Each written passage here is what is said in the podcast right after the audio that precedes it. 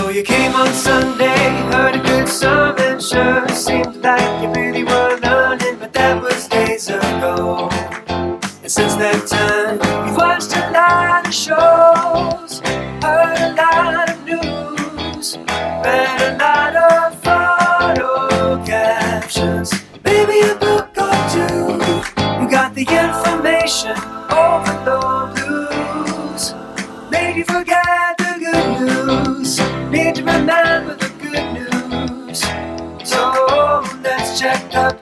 let's check up.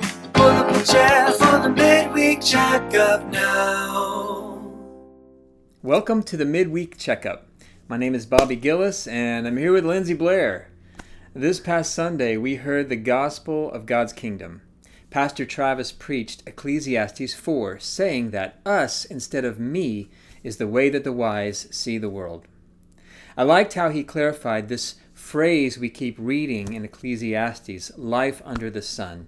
It's a life without reference to God, without respect for his ways, without a love of other people, merely motivated by selfish concerns, and it results in injustice, oppression, and violence. Lindsey, what did you think? Well, Pastor Travis elaborated on verse 6, which says, Better one handful with tranquility than two handfuls with toil and chasing the wind.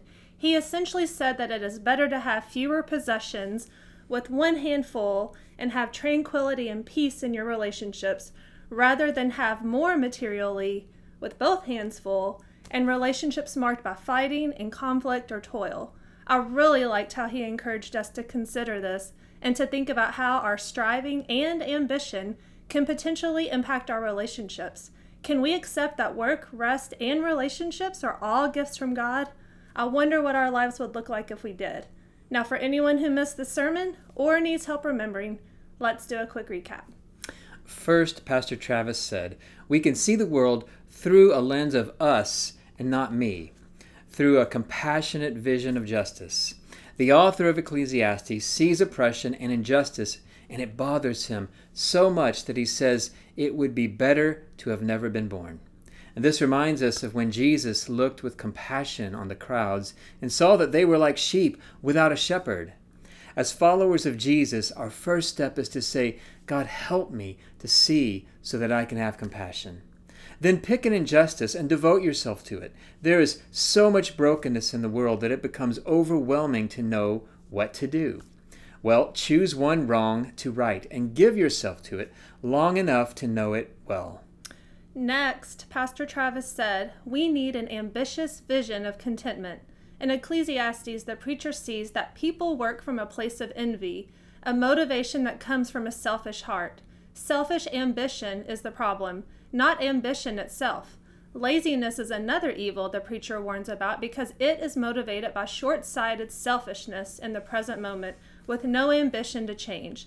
The way forward is to work with ambition and contentment, meaning we work hard, but we aren't so focused on our accomplishments that we destroy relationships. Jesus worked hard, he loved well, and he was content even in hardship. Finally, we must have a cooperative vision of work. Work has meaning and value when you can share it with other people. The wise person shuns isolation and embraces community.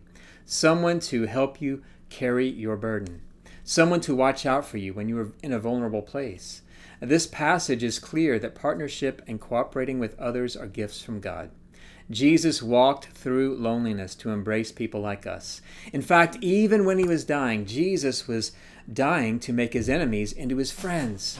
And his death on the cross demonstrates how far he will go for his friends. That's right. So, this coming Sunday, we'll enter Ecclesiastes 5, learning about an honesty that grounds us in the present moment, frees us from vain self advancement, and opens our hands to share God's good gifts. We'll learn together, so join us and bring a friend.